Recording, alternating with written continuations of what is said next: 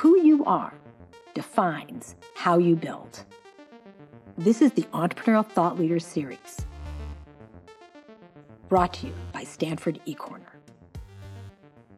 Good afternoon. I'm Chuck Eesley, and I'd like to welcome you to the Entrepreneurial Thought Leaders Series, uh, presented by STVP, the Entrepreneurship Center and Stanford School of Engineering, and BASES, the Business Association of Stanford Entrepreneurial Students. Today, I'm delighted to welcome Irma Olguin Jr. and Morgan Simon to ETL. Uh, in 2013, Irma Olguin Jr. co founded Bitwise Industries to create a diverse tech workforce in Fresno, California, and leverage a bottom up approach as the economic driver to reinvigorate the city. In 2019, Bitwise Industries secured one of the largest Series A rounds of funding ever for a female Latinx led company. Bitwise Industries now operates with the goal of building tech economies in underestimated cities across the United States. Morgan Simon has close to two decades of experience making finance a tool for social justice. In that time, she has influenced over $150 billion and is regularly sought out as an expert on impact investing. Her book, Real Impact The New Economics of Social Change, has been featured everywhere from Harvard Business School to the United Nations. She's a founding partner of Candide Group, which works with families, foundations, athletes, and cultural influencers who want their money working for justice. Welcome, Irma and Morgan. Thanks so much Hello. for having us. Hey, thanks for being here. So, Irma, let's start by digging into your entrepreneurial journey with Bitwise. And before we get to the point where you connected with Morgan to kick things off, could you explain to our audience what Bitwise Industries does uh, for those who aren't familiar with the company?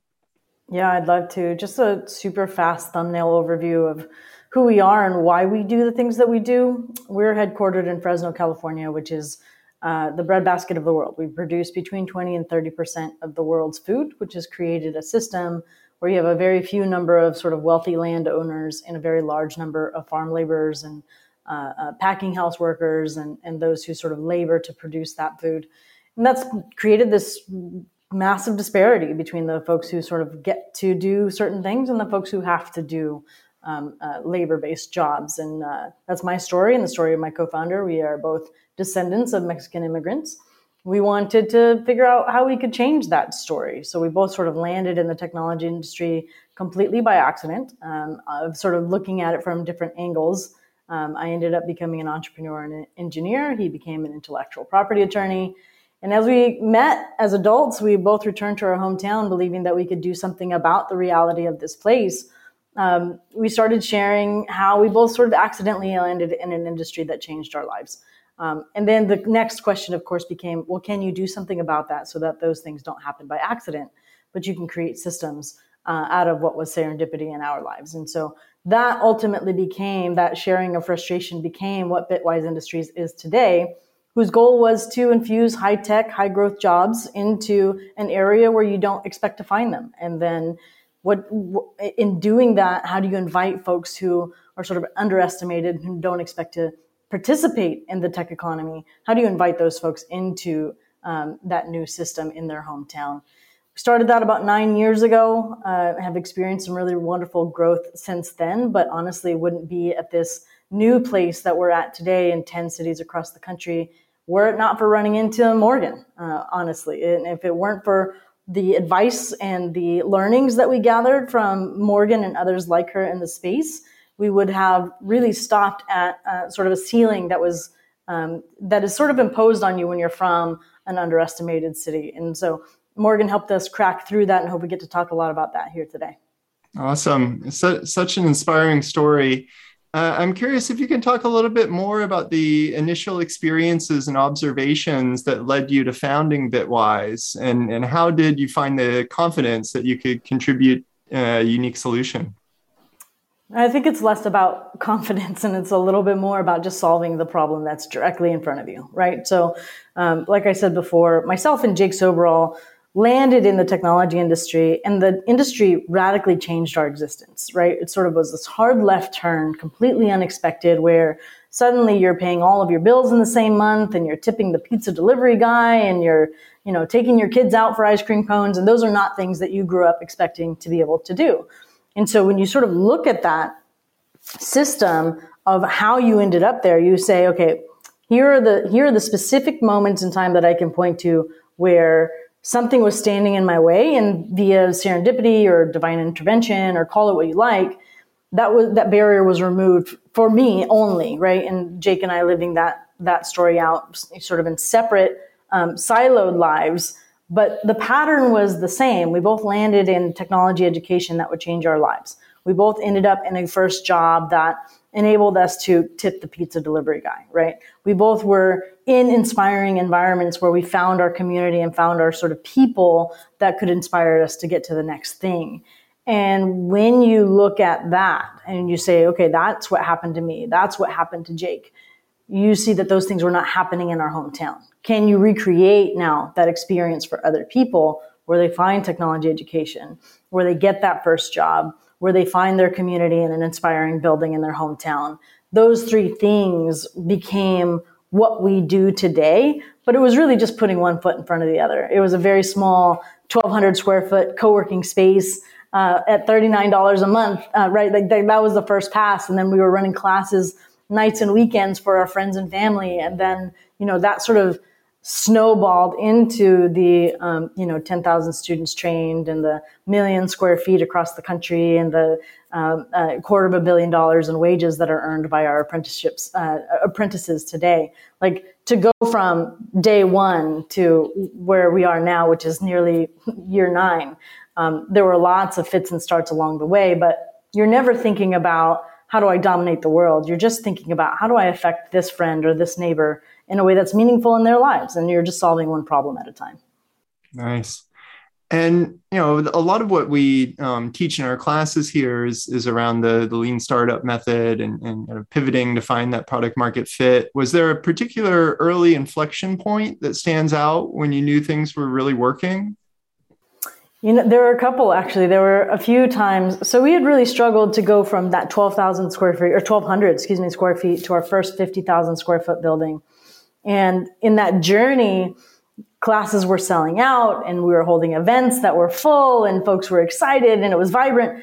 But it didn't really, we weren't really sure if it was working until we looked across the parking lot one day at a sold out event and we said, you know, four years ago, these cars wouldn't have been in this parking lot uh, and they were all like better, more reliable cars with four tires and no donuts, right? So they, all had paint jobs that were respectable and uh, none of them were backfiring and leaving the parking lot. And we looked at that parking lot. We said, we need to actually take a step back and study what's happening here because these folks are getting jobs and they're um, earning 401ks, they're buying better cars, they're buying homes for the first time.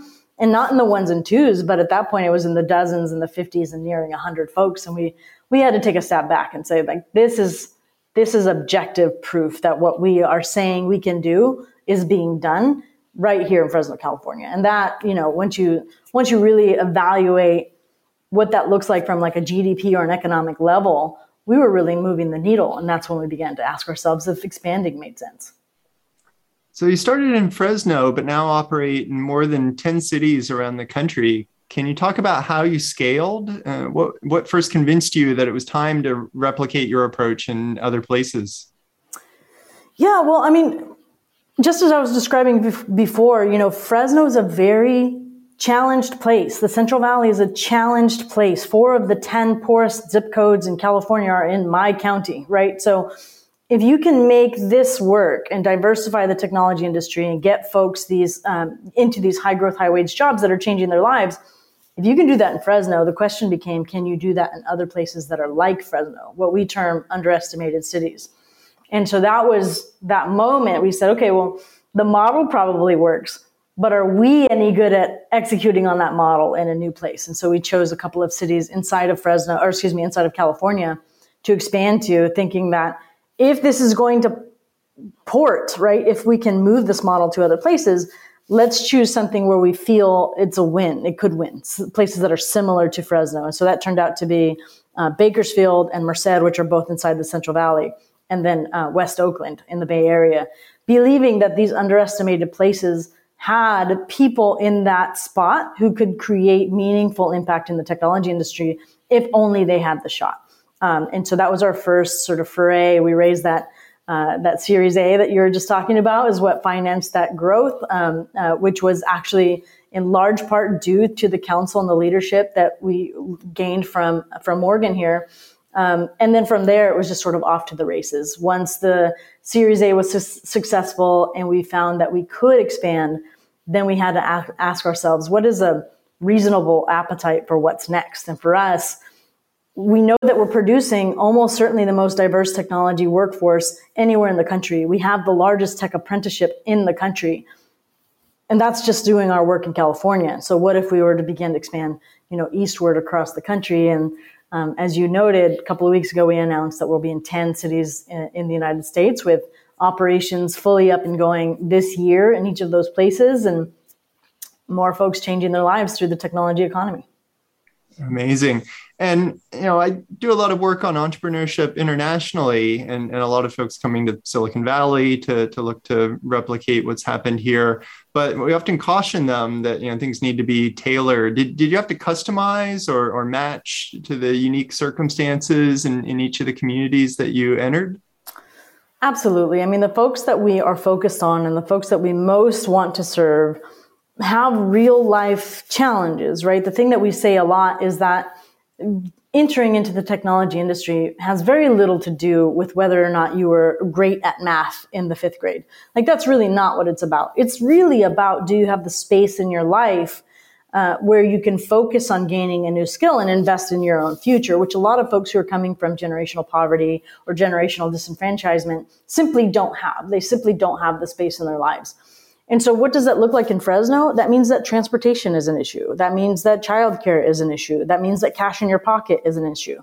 Now, that's in Fresno, where we have this massive sprawl and lots of ag acres. And um, so, just a lot of distance, literally physical distance to travel to get from where you live to where your technology education might take place. That's not going to be the same thing in Buffalo, New York, right? It's not going to be about sprawl. It's probably going to be about things like folks who are working nights and weekends, right? And having technology education that meets them where they are and flexible schedules and probably childcare there too. And so, yes, tailoring our wraparound services is really, really critical to being successful in another place.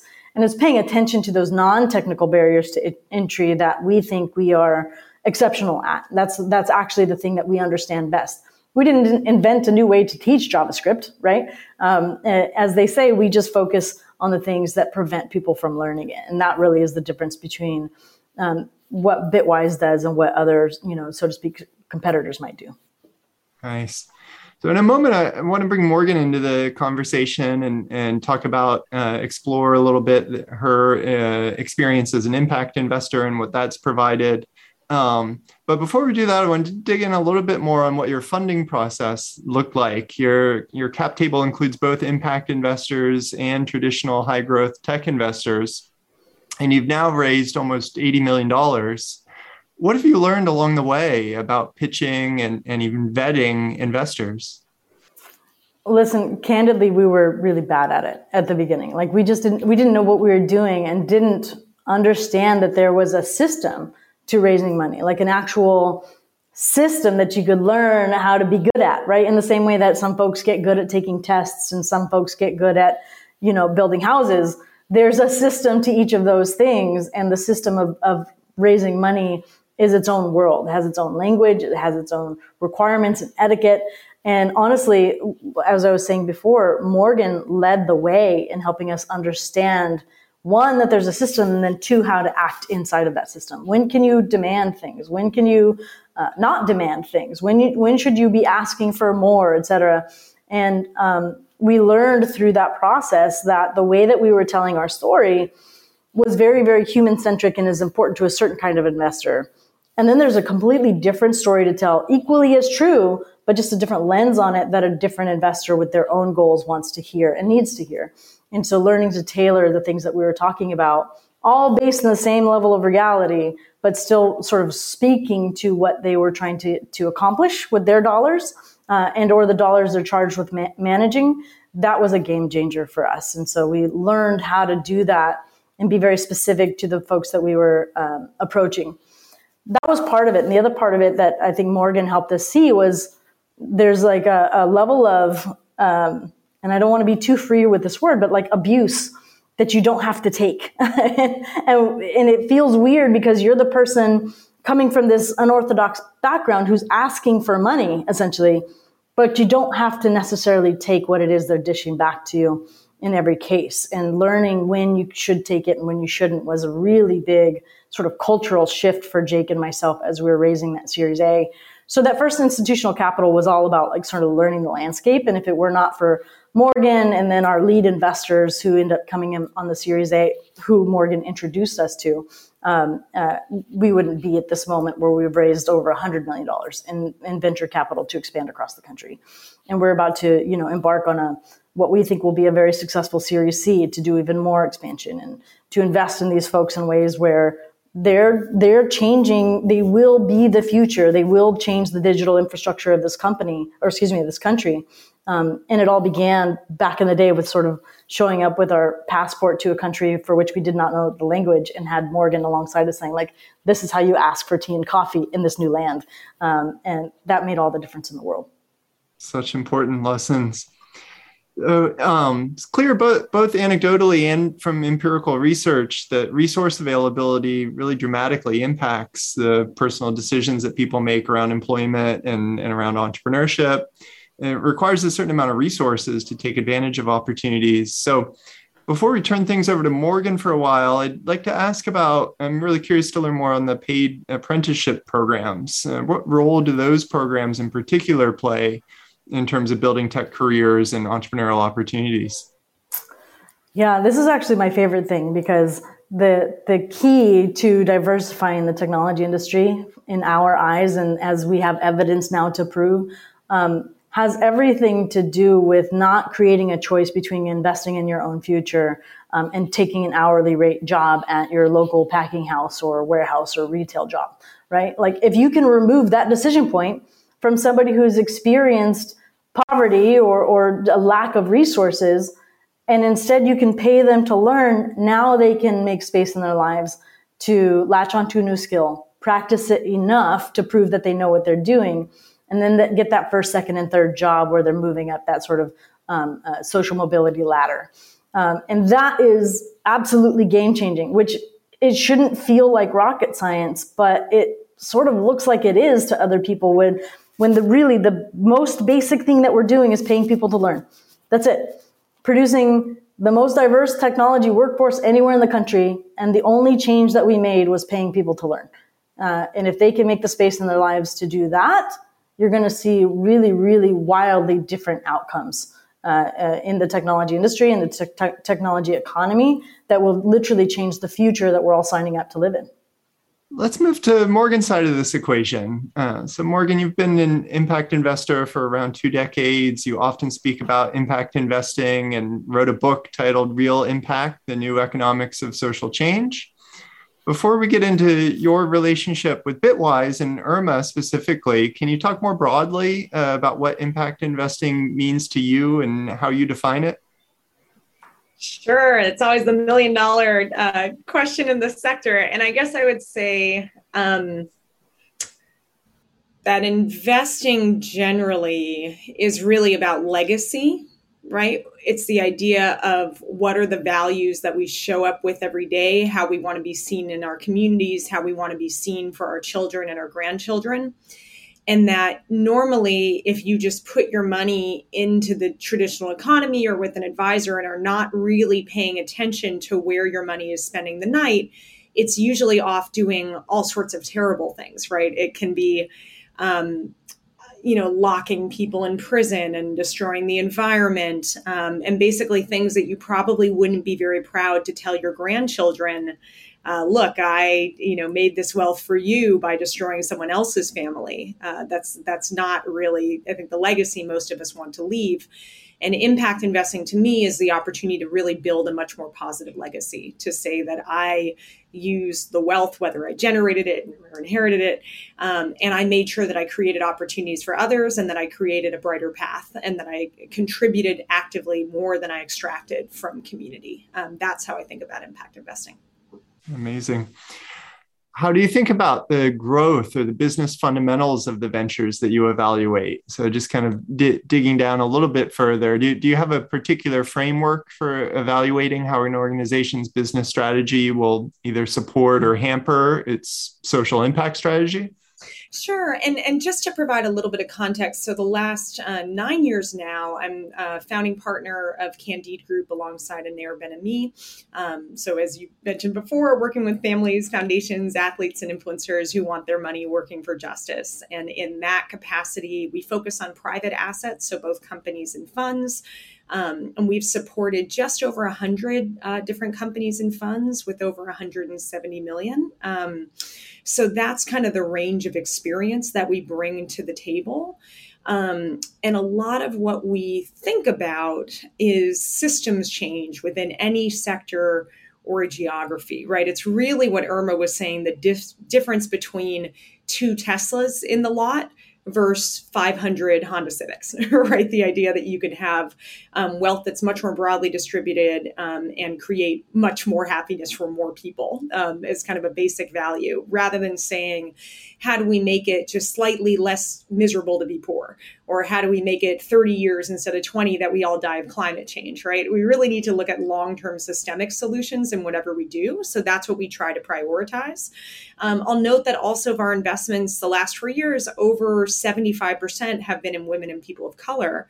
And that's not because of any particular goal, um, but it's that essentially one of our values is simply that people closest to their communities are going to know best how to solve community problems. Um, and that, you know, the Silicon Valley uh, kind of tradition of having less than 10% that goes to women and people of color, if I have that stat correct, um, you basically would have to kind of go out of your way, right, to over index uh, towards towards white men, given, you know, in places like the Bay Area or New York, it's over 60% people of color and certainly at least 50% women, right? So I don't think we even view diversity as some like weird go out of your way goal, but it's simply if you're showing up and supporting communities is something that's going to happen naturally. Um, and that that's just kind of one of the elements on the road to more structural change. Um, and then the final thing that I would say in terms of that integration of business model and impact, we think a lot about the value of non extraction which is basically that I want to add more value than I extract in any transaction that I do. So, for instance, there might be something, um, a fintech company that's trying to be an alternative to a payday lender that is providing you know a slightly better service than the really extractive alternative. Um, but that doesn't mean that it's fair right? And even if you took that from a would i want my child uh, to use something like this? or would i say oh it's just good enough for those people right? Um, so we really try to apply that non-extractive test um, whenever we can to the work that we do.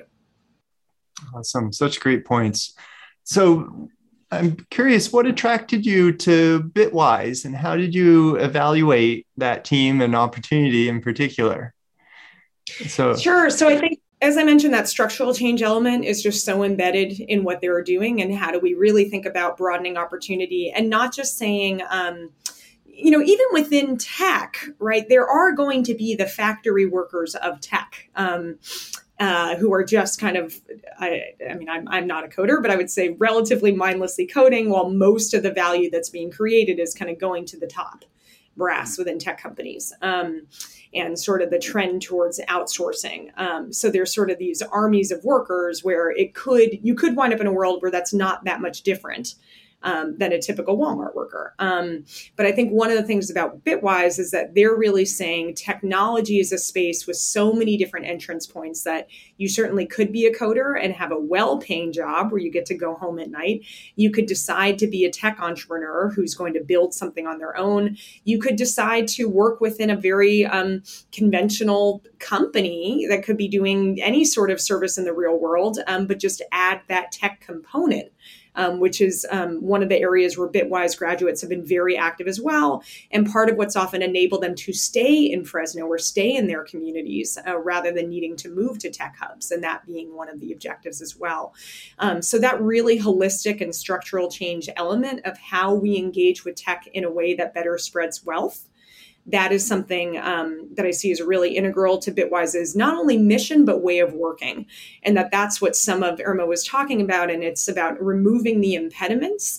That means you have to be aware of them, right? That you have to have that lived experience um, and have that within your team to really bring that to the table. And then the other piece from an investment perspective, um, which I would say in general is is often um, a, a pattern and a um, it's both a positive and a negative um, that's often been found with entrepreneurs of color who do a lot more with a lot less. Um, and that irma and jake had made an unbelievable amount of progress for how little money they'd raised at the time um, and it meant that they had just shown um, a remarkable capacity to get things done um, they already had a really well established presence in Fresno, had done a lot on the real estate side. Um, this was a train that was moving, and if you were lucky, you got to get on it. Um, so I think from that perspective, was also very excited about um, the trajectory of the company, and and they've been really consistently executing. Um, and and as I, I really appreciated Irma what you said that um, you know who's got time for confidence if you're trying to just get stuff done right? That that's um, kind of taking that uh, real uh, humility but um, beyond that just the idea of let's get to work. You know that that's that's really what needs to be first and foremost uh, within these these companies.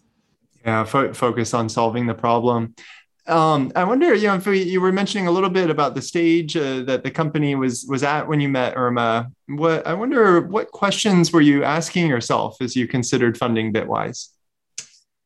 Good question. I think um, one of the things that's common with people who are out there to change the world uh, is that they're doing something different, right? And that means that your pattern recognition can get a little bit thrown off. Um, and one of the things that you know is really unique about Bitwise is that. Um, they had cracked this model of saying to build a tech ecosystem, you can't just have an incubator. You can't just have a co working space.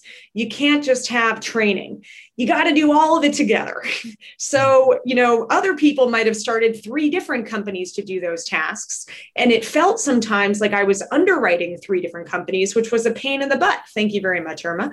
Um, but it meant ultimately that we had to understand how those pieces came together um, and how they were really mutually beneficial. And that, particularly given this emphasis on underestimated cities, you needed to have the union of those factors for the whole thing to work. Um, but it meant that as an investor, you had to kind of be willing to wade into um, those different qualities of mud, right, to kind of see how it all came together to, to build this beautiful castle.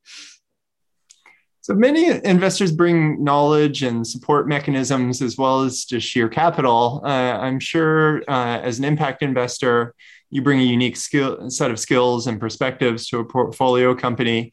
Can you talk more about how you see your role in relation to Bitwise? What what were some of the things that you um, brought to the table? Sure. So I think um, I would say that as Candide Group generally in our practice, we try to be really honest about what we know and what we don't know. Um, and that as investors, sometimes um, part of investoritis can sometimes be thinking you're smart about everything, right? Because your job is to try to get really smart about different sectors really quickly.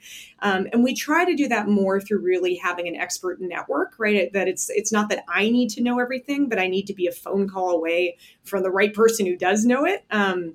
And from that perspective, it also means only trying to insert myself in the business of companies where I know I'm actually going to be helpful and staying the heck away from the parts that, um, you know, like actually, I think Jake and Irma would probably say their greatest experience with me is them calling for advice on something and me saying, you shouldn't be asking me that. I don't know anything about that. Uh, and they're like, no, no, no, we want your opinion. Um, so I think obviously as entrepreneurs, you always, you know, have to make choices about what voices you want in your ear because there are so many potential voices on your cap table and knowing strategically when to call whom. So, so I think what's interesting is that you might get a different perspective if you ask the entrepreneur or the investor what value they think they're adding.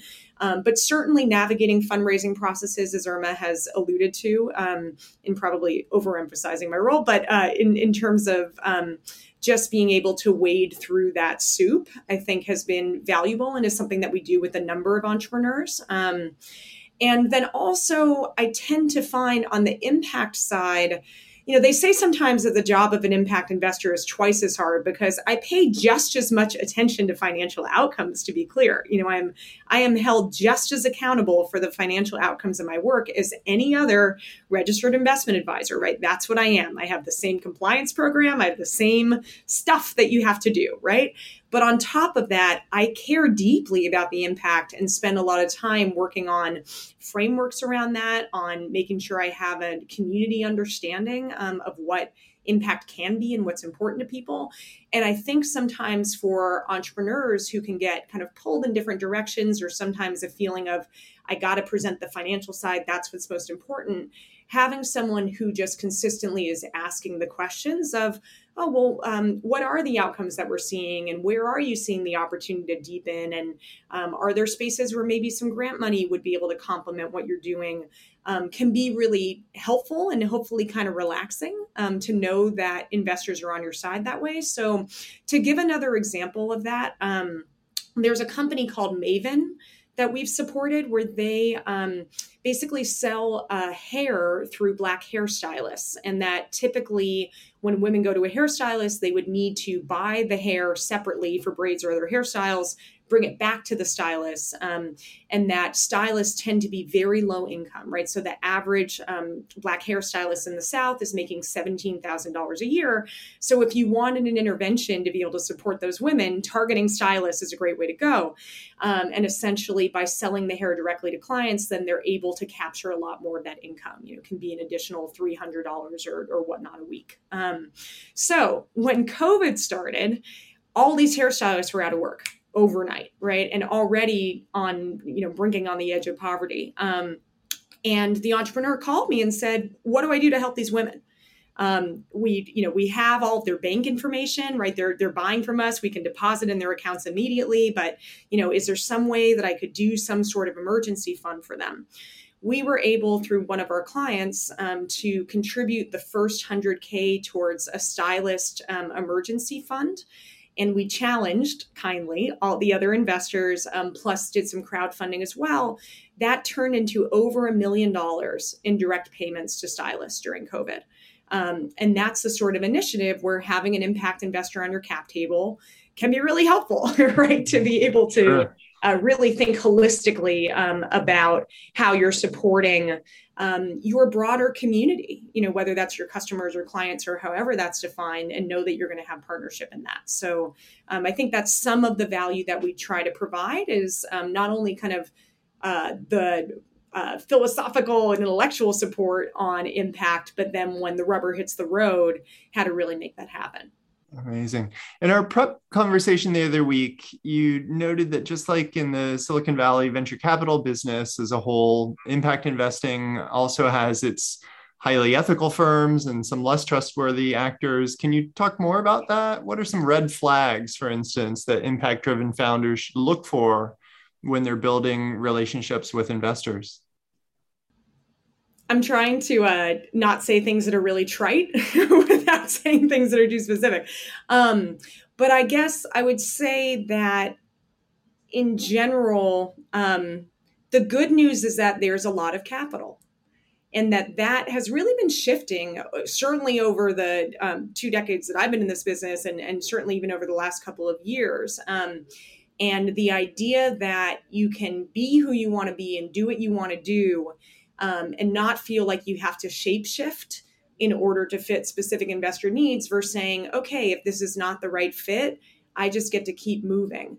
Um, that that creates opportunities to make sure that people don't waste your time, that people don't ask for a ton of information because they really just kind of want to get to know the market segment, but have no particular interest in funding you, um, or um, may kind of get pretty far down the line to back out, um, or some of the things that can happen, um, or um, be looking for valuations kind of on the presumption that the entrepreneur might not know better. Um, so there's certainly, I think, ways that we see within whether impact investment or investment market um, uh, and I, I, can't even see what Irma said, but I, I, bet it's I bet it's good. I bet it's good.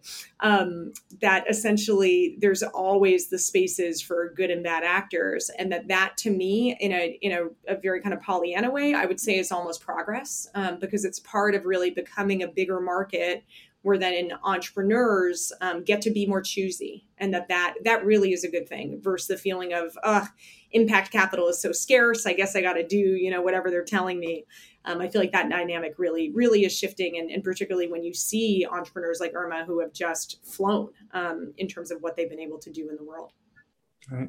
I think that was Morgan's "How do I say this nicely?" face.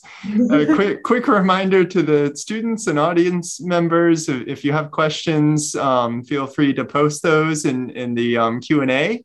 Uh, we're we're going to get to those soon, and you can also upvote questions that that you particularly want to see asked and, and answered. So you're both very focused on systemic change. And, before we go to the student questions, let's finish with, with this big question. What major systemic changes would you both like to see in terms of how capital is deployed in, in the country or in the world? And where do you see the biggest opportunities to deploy capital in ways that help all communities to thrive? I'm happy to take it. You first. that's, a, that's a big topic. Yeah.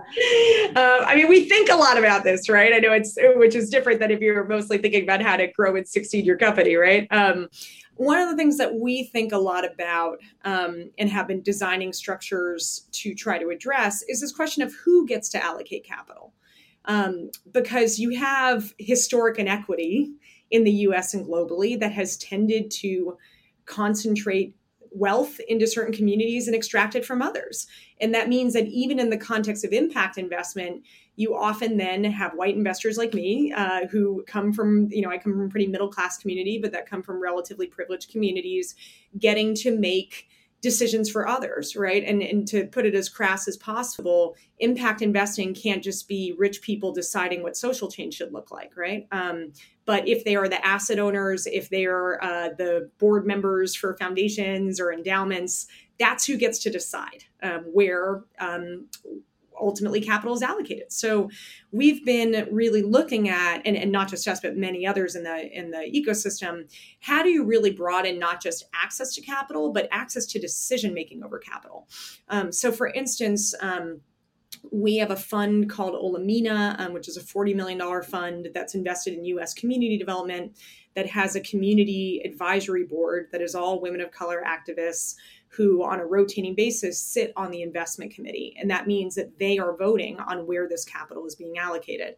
Um, similarly, we're in the process of launching a, um, a climate justice fund um, that will similarly have a, a community advisory board structure uh, to make sure that people who are directly impacted uh, the consequences of environmental racism and climate change are getting to decide where the capital goes um, and get diligent support um, from our teams, which is also our team is also a highly multiracial team.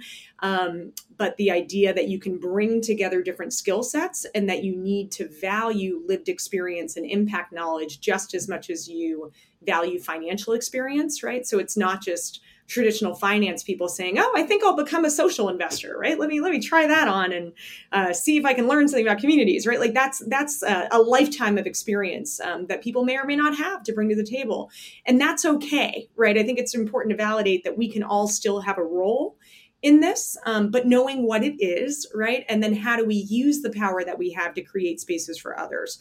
So that's where, as Candide Group, we've been trying to kind of build this linkage between some of our investors, you know, which um, some high net worth families and, and, some foundations who might be really thinking from a reparations framework and are saying maybe I'm not the one who should be deciding, you know, this wealth uh, that I that I inherited here by the grace of God go I. Maybe I'm not the one who should be deciding what impact priorities for the world are. Let me go ahead and turn over governance to others, and then we kind of jump in to answer the question. Well, how do you do that in a structured, thoughtful way? Um, so that's one of the um, I kind of, in a good way, would say trends that I'm seeing in impact investment innovation, um, thinking about not just beneficiaries of capital, but allocators of capital as well. Um, Irma, that probably give you ample time to think since I went on and on. I mean, the only thing you can say is is what you said. like that's the only right answer. I think the other maybe small element that I'll add is that one of the hard parts about um, the moneyed versus the non-moneyed is that the question of who deserves money now becomes is a, a thing we have to actually talk about, and that's a complicated thing. Um, and no two people are going to think exactly alike on that topic. Um, which is why we are fortunate to have the Morgan Simons of the world who are spending their time and their you know nights awake trying to figure out how to solve this in a way that more people will agree to, if not all. All right. Yeah, this this reminds me of um, Jennifer Eberhardt, Professor Jennifer Eberhardt here at Stanford in, in the SPARQ Center has, has done some really great research fund, funded by um, Illumen Capital uh, on asset allocators uh, biases uh, against African American in, investors and the statistics that, that you had quoted earlier, Morgan, on, on the um, lack of diversity in founders are, are even more amplified when you get to the level of the VCs and, and investors and, and asset allocators in, in the country. So re- really important points there. Um, let's go to the some of the student questions and, and encourage you know others in, in, the audience to, to ask questions and, and upvote them on, under the Q&A section. Um, but the first one here uh, looks like um, ma- mainly directed to, to Irma, but perhaps both of you have thoughts on it. If you, the question is, if you were to start another company today in a different industry or problem space, what would you do and why? And, and I'm picturing that this is from a, a young, aspiring, impact oriented entrepreneur try, trying to think through or, or get some advice around what, what areas to go out and, and try to problem solve on.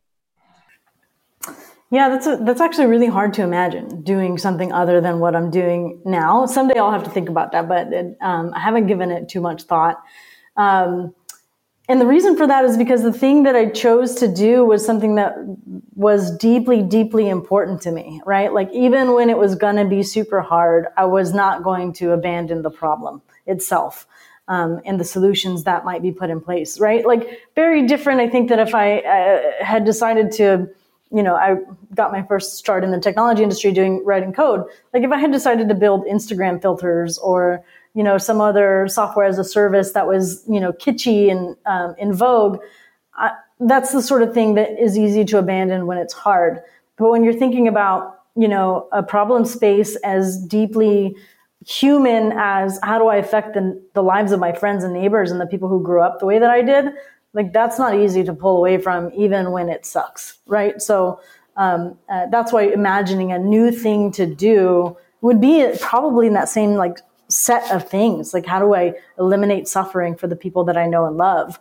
Um, I think the the only thing that I would change, I have so much more experience now with hard things, right? And know walking all the way into spaces that I know nothing about and feeling comfortable there. And as Morgan said, like knowing who to ask the question at the right time and the right moment to take their advice and like those things are are very hard to pick up in, until you have to do them over and over again. So I think that I'm, uh, I would still do a hard thing, um, but I have that much more experience now to draw from. So if anything, I think the the level of difficulty would go way up, uh, even though one might argue that, that the things that we're doing today are, are pretty damn hard as they are.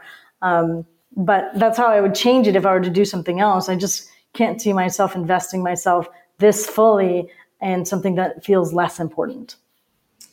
And I would take like a very short stab at that question because I, I think the other thing that people forget about investors, you know, I'm a small business owner, right? like I run a, uh, you know, 11 ish, there's some contractors in there, person, a registered investment advisor. And we built that from two people to where we are now. And, you know, we got to meet payroll and do all this stuff, right? Um, and I guess what I think about sometimes, um, is that I view social change as four lanes, right? It's the economy, it's politics, it's media, and culture.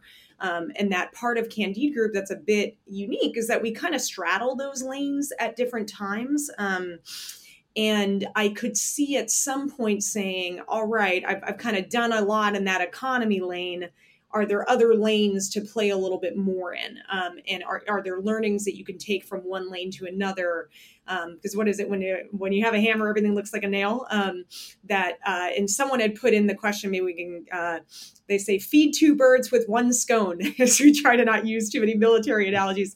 Um, you know what are the uh, the most effective ways uh, to solve social environmental problems? And was had the question of for-profit businesses nonprofit or government.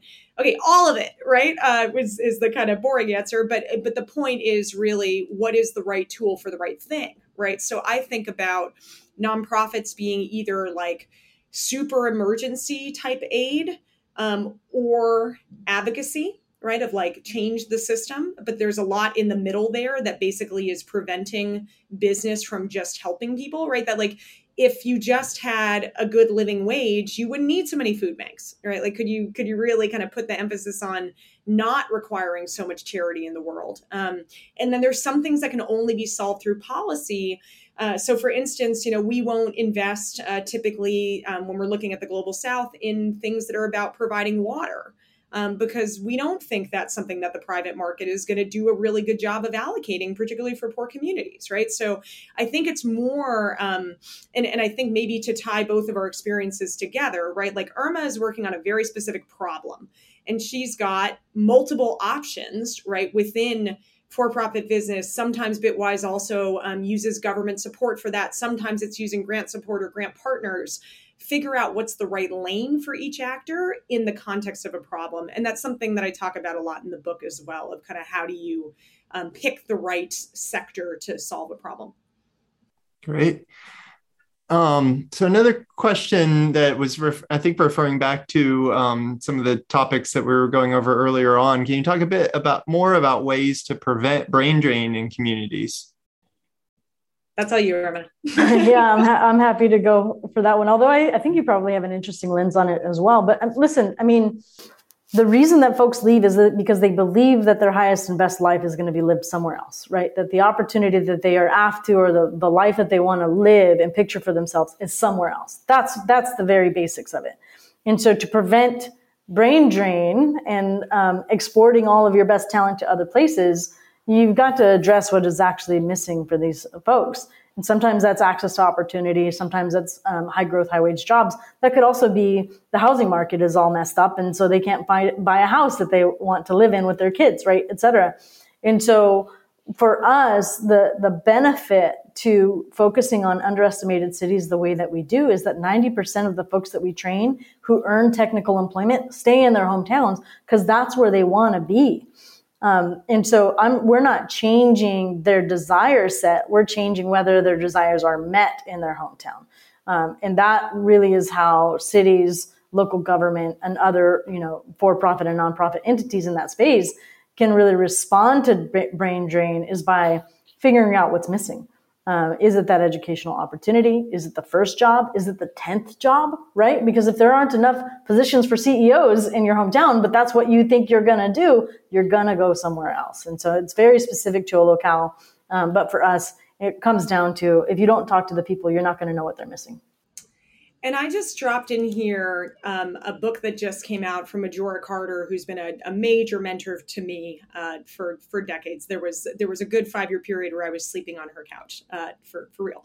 Anytime I was in New York, um, and I think her title is really informative, right? That you don't have to move out of your neighborhood to live in a better one um, and just all of her efforts to say, hey, I'm from the South Bronx, and as I've gotten my college education, I want to do things. What if I actually want to be in the South Bronx? Um, and her experience sometimes of even getting protested uh, when she had opened a coffee shop, um, and a coffee shop typically being the sign of gentrification, and that a lot of local residents just really couldn't.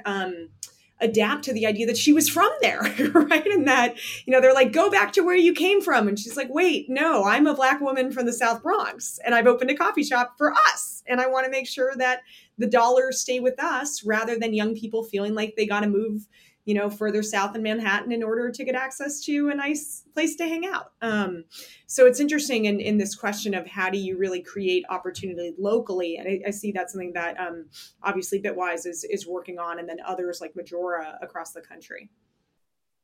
There's a couple of uh, operational kind of tactical questions that are um, here being directed to, to Irma, but Morgan, please feel free to chime in as well because you may have seen other examples of this. Uh, one, one is how do you build partnerships when you go into a new community? What sorts of local leaders or organizations tend to be most helpful in scaling this kind of community-based tech or entrepreneurship development? You know, in some ways, Morgan's answer is going to be more informative than mine because mine's very specific to building a tech economy in a new place, right? But just to sort of address how we go about doing that, um, we know that there is a certain amount of sort of kissing the ring that you do when you go into a new space. And so you do that, whether that is with the local elected political officials um, if it's the moneyed class in that place. I mean, in most underestimated cities, 50 or fewer families control the majority of the wealth of that place. So, yeah, you want to go and get to know those folks. But I think it's really important, and especially in the work that we do, we put a lot of time and effort to um, get to know sort of the unsung heroes, right? Who's the who's the president of the local community college, but also too, who's the teacher that's been there for the last 15 years, who's been trying to modernize curriculum and isn't, you know, having a lot of success in that in that system. Who's the you know freelancer who is um, trying to get a co-working space off the ground in his garage? right? Like, who are those people who are actually doing the super hard work where we can come in and be wind at their backs, right? So, yes, of course, you spend time with the folks who have the money where the wealth is concentrated, and of course, you get to get to know the local electeds. But in every place we go, there are people who are trying to make something work. If only they could just get a little nudge, right? A little, a little lift. And we try to be a partner to those people first before anything else um, because we're not trying to come into a place with our elbows out, taking over and you know being the the knight on a horse to save the day. It's really about like collecting those efforts and putting them all to good use in the format of trying to get folks high, high growth, high wage jobs in their hometowns, right? So um, we're not trying to step on folks who are already doing that work. We're actually trying to um, be the wind at their backs. Awesome answer. And what I wanted to add is um, I actually think it's a really relevant question for investors, and that people tend to forget that. Uh, to their own peril, right? And that often when you're an investor, you do the site visit where you basically uh, very reasonably get shown what people think you want to see, right? And it might be very limited amount of time, or it might even be in a country um, that you're not familiar with in a language you don't know, right? And how do you actually know what's going on in a community? Um, and I find that typically, for, for me personally, what's been the most successful pathway there, um, I'm a very active dancer. I have a whole artistic life. And and mostly street dance. And that means that, for instance, when we were diligencing um, a clean energy company in Kigali in Rwanda, the first thing I did is I reached out on Instagram to who were the b boys in Kigali sent them some dance videos and said, Hey, I'm coming to your town. I'm an American dancer. Can we hang out? And they were like, Absolutely. Took me all around town. And after we'd had kind of a weekend of dancing together and building trust, then going to their homes and saying, Hey, actually, how much are you paying for electricity? And, and kind of explaining, oh, this is actually why I'm in the country. Um, and uh, give me your perspective, right? And it's a completely unbiased one. Um, and that can often counterbalance for me what I might be hearing from an entrepreneur. Um, so it might not be the type of thing that you would think of, oh, make sure to carve out time in your day for that for everyone, it's going to be something different in terms of what helps you connect within a community, really on a person to person level. And I don't mean that instrumentally, right? Uh, it's obviously something I get a lot of joy from that I would do regardless. It just so happens that I've learned that it also supports my work. Um, another couple small examples of that um, I live in Oakland in the Lake Merritt neighborhood, which has a lot of unhoused communities. Um, and during COVID, knowing less people were volunteering, and I felt pretty safe health wise, started doing a weekly route providing lunches to like 60 different unhoused folks. And that meant I really got to know people because um, you're seeing the same people every week. And um, and when we started to look at some potential solutions, entrepreneurs who were working on um, building like reinforced tough sheds, the first thing that I got to do was to walk down the block to the unhoused camp and say, hey, look at this design. What do you think? And actually, in that particular case, they were like, "No way in hell! you know, don't invest in that company." We're like, "Okay, cool, we got it, right?" Um, but if I didn't have that accumulated relationship, it wouldn't matter. And I obviously didn't go start doing that for that reason, right? Um, but the more, I guess it's to say, if you're actually engaged within your community, then you will have a better sense of what community needs are. Or, like I said before, the best investor is not the smartest person on everything. They know who to call and ask. And that means I need to have my expert on artificial intelligence and crypto in the same way that I have my experts on the lived experiences of houselessness, right? Um, so, how do you kind of maintain that broad network? It's by letting yourself be a holistic person, even as you're continuing in your career. Right, right, and and that community orientation in general. Um, let me ask one uh, sort of broader version of, of, one of the audience questions uh, here to, to kind of be the final question and wrap up. Which is ba- based on something that an impact investor uh, friend of mine from grad school, Justin Kulla, said when he came into my class, which was that he tended to look for um, entrepreneurs and, and, companies to invest in where, where the social impact was kind of baked into the business model of the company where whereas as the company does better the social impact is amplified and as the as social impact is amplified the, the company is going to do better. So that those two things aren't in tension because we we know especially the early stages of, of starting new ventures there there is often that you know, search and, and and a lot of pivoting that's going on. And especially if you have a mix of investor types in, involved or a mix of advisors you're going to get pulled and, and tugged in, in different directions. Um, so I, I, wonder if either of you, from from your experiences, have um, thoughts on this, or or examples, or or anecdotes of companies that are achieving that, or how that tension gets managed. Yeah, yeah, how how that tension gets managed, if, if that's a criteria in, in your mind, or or if if it if it can work in, in the other way, where where the business is oriented around one thing, and then the the um, proceeds get used for social impact? I think typically with impact investing, we're really looking for that to be integrated. I mean, I think otherwise we just consider that to be a business that is doing charity. I actually I, I teach social enterprise in the Middlebury Graduate School, and we actually do like a, a great debate of like something like TOMS Shoes, is that a social enterprise or not? Um, and typically students have come on the side of no, that is a business that has a really strong philanthropic arm right? But that doesn't make it a social enterprise, which I would define as always having the impact bake in. So I think some of my puzzledness and listening was like, well, of course, like that's the only thing that we would do, um, because otherwise, I, I guess maybe uh, knowing this might be the last question. This is kind of a funny one to end on, but um, Warren Buffett. Uh, famously or infamously, was asked in front of a business school audience um, Do you think it's better to make a bunch of money and then give it away, or is it better to do something social from the start? And he said, Well, that's like saving sex for old age, and that's not a good idea. So that is my final uh, bit of advice. Irma, do you, do you have thoughts on this one or, or points when, when you had to pivot where, where this might have come up?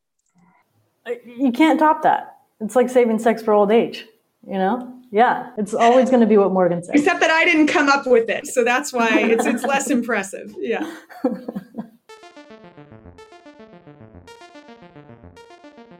The Entrepreneurial Thought Leader Series is a Stanford eCorner original production.